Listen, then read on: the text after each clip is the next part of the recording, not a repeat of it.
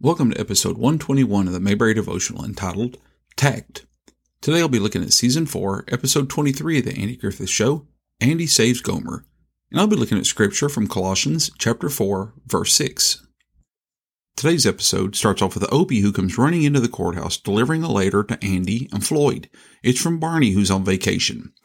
Andy reads the letter about Barney and Virgil's vacation, about all the fun they're having.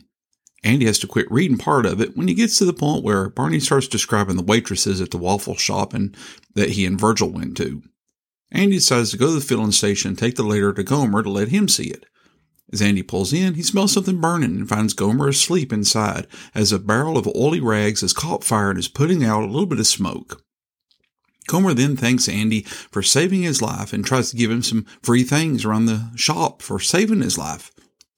The next morning, Andy comes in to the kitchen for breakfast, and we find Gomer comes in and brings some fish that he's caught, and he tells Aunt Bee and Opie about the filling station fire. Gomer then tells Andy how he's washed a squad car and how he plans doing all kinds of work for him around the house. Gomer comes by the courthouse and tries to help out there. When Andy comes home later, we see that Gomer's been cutting firewood, and he has enough, as Andy calls it, for seven winters. It becomes obvious that Gomer's going to do all these things that he can to help Andy whether he likes it or not. Saturday morning comes by, and we see that Gomer has shown up at Andy's and he's cut the grass, which is one of Opie's chores. Opie comes by the courthouse trying to get away from Gomer, who's constantly helping him up as he's trying to skate, and Andy makes a mistake of telling Gomer that Aunt Bee's making a cake. And of course, you know what happens. Gomer quickly heads out to help Aunt Bee.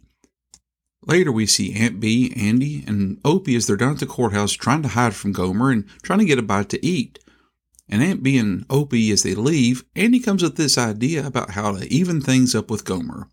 Andy has to work on the gas heater at the courthouse, and he calls Gomer and has him bring down a jacket down to the courthouse. Andy pretends that he's passed out and because of a leak, only to have Opie come in and find him laying on the floor. As Andy goes out to help Opie, Gomer comes in, smells the gas, tries to fix the gas heater, only to cause a bigger leak, and well, you know what happens. It knocks him unconscious. As Andy returns, he finds Gomer as he's passed out and laying there, and he ends up turning off the gas and again saves Gomer's life. Andy then realizes that he's done it again. So he pretends to be passed out and he makes up a story of how Gomer actually saved Andy. In the epilogue, we see that Aunt Bee and Andy are in the kitchen talking about Andy's plan, how it worked out, and we see Gomer come in and he tells him how he thinks it now Andy's accident prone and he probably needs to stick around just to help him out all that he can. So the Bible verse I want to look at today comes from Colossians chapter 4 verse 6. Let your speech always be gracious, seasoned with salt, so that you may know how you ought to answer each person. Paul is addressing believers here on how he thought we should watch the content of our words and with those we meet and those that we talk to. The idea that their words can be gracious, as in the sense of we think of God's grace toward us. It should be respectful. We should be showing God's love also. When Paul writes that their speech should be seasoned with salt, he means that their, their words should be used to, you know, like we would salt to season food. Our conversation should be inoffensive to others. It should be acceptable, and it should always show God's love. He says that we should know how to answer each person. Now, this is probably the hardest of the three. The conversations we have with unbelievers might be different than those we have with believers.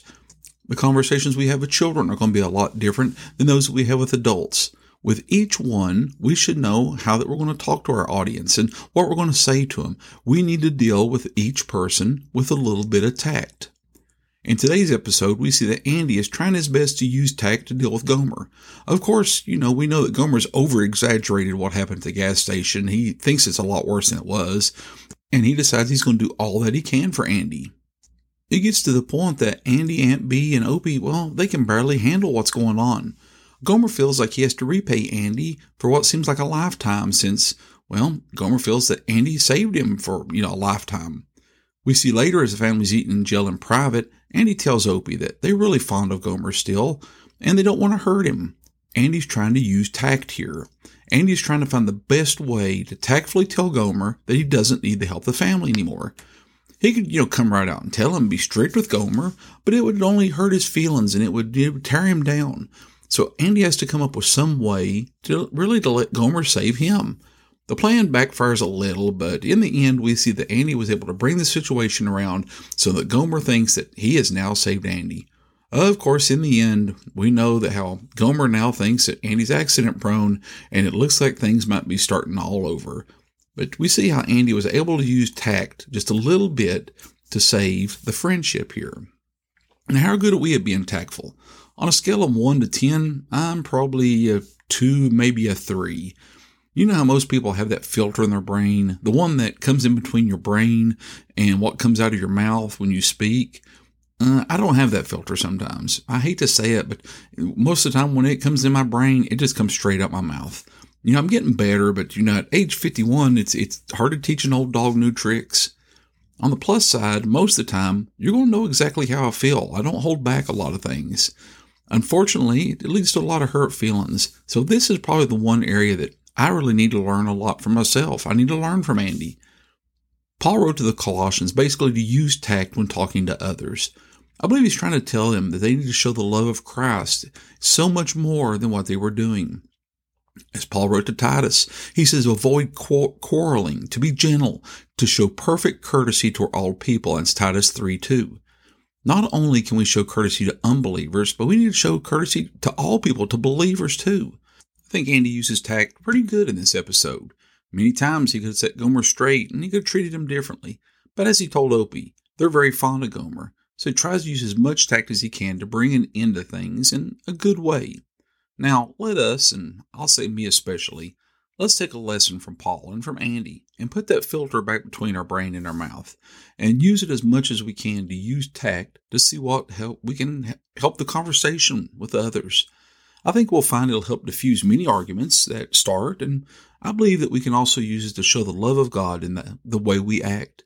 Now, if you'll keep me in prayer to have more tact, I'll keep you in prayer too, because I know I definitely need it, and I'm sure there's a few out there that need it also. I hope you've enjoyed this episode of the Mayberry Devotional. If you haven't already, subscribe to the podcast leave me a rating or a comment. I'd appreciate it. I hope you join me next time as we'll be looking at Season 4, Episode 24, Bargain Day. And until then, thanks for listening.